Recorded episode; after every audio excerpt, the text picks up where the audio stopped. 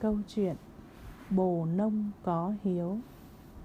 Thế là chỉ còn có hai mẹ con bồ nông ở lại nơi nắng bỏng cát rang này. Từ thuở xa xưa Họ hàng nhà bồ nông không chịu nổi cái giá rét và nóng nực.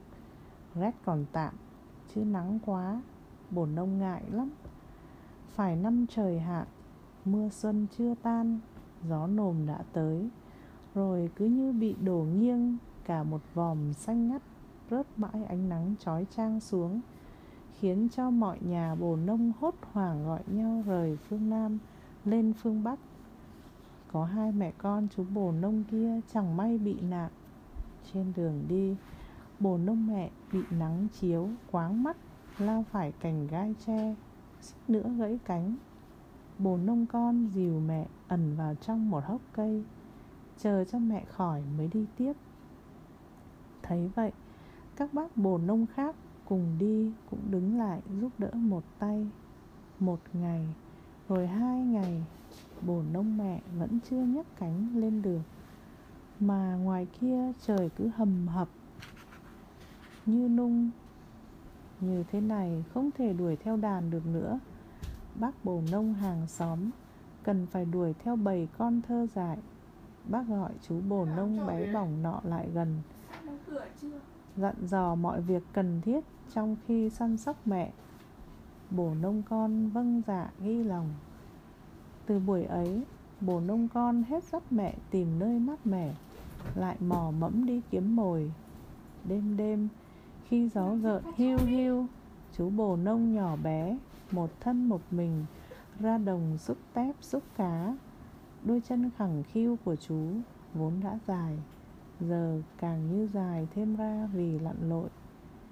Trên đồng nẻ, Dưới ao khô, Cua cá chết gần hết.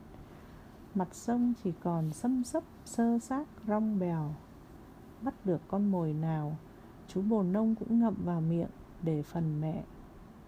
Hun hút đêm sâu, Mênh mông rộng vắng. Chỉ nghe tiếng cua chạm cỏ khô dưới chân mình.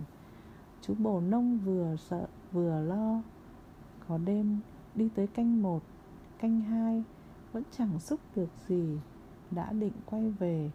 Nhưng cứ nghĩ đến mẹ đang ốm đau, Chú ta lại gắng gượng mò thêm. Dạo anh em nhà bồ nông còn bé, Mẹ còm cõm, lặn lội nuôi cả đàn con đến rạc người. Mỗi bận trở về nhà, Mẹ há mỏm ra cho các con ăn no, Mà bụng mẹ vẫn cứ phồn lên. Các con càng lớn Mẹ càng vất vả, Bữa bữa nuôi con, Mẹ chỉ lo con đói. Giờ đây, Khi đã biết nghĩ, Chú bồ nông mới hiểu rằng Trong những bữa ăn ấy, Đàn con của mẹ chỉ thấy ngon lành. Còn mẹ, có khác nào mẹ đã rút cả ruột gan ra để nuôi con? Cứ nghĩ tới điều đó, Bồ nông lại thấy mình mạnh dạn, Khỏe khoắn hơn lên. Và không một lần nào đi kiếm mồi mà bồ nông chịu trở về không? Ngày này tiếp ngày nọ, Đêm nay rồi đêm nữa, Chú bồ nông cứ dùng miệng Làm cái túi đựng thức ăn nuôi mẹ Qua trọn mùa hè, Sang mùa thu. Tới mùa đông, Đàn bồ nông từ phương Bắc trở về. Ai non thấy chú bồ nông nuôi mẹ ốm, Cũng phải kêu lên, Chú ta gầy quá, Cái mỏ xưa vốn gọn ghẽ Nay chảy xệ xuống Hết cái túi. Lòng hiếu thảo của chú bồ nông Đã làm cho các chú bồ nông khác Cảm phục và noi theo. Ngày nay, Như chúng ta đã biết đấy Chú bồ nông nào cũng có cái túi ở miệng. Cái túi được dùng vào nhiều việc khác nhau.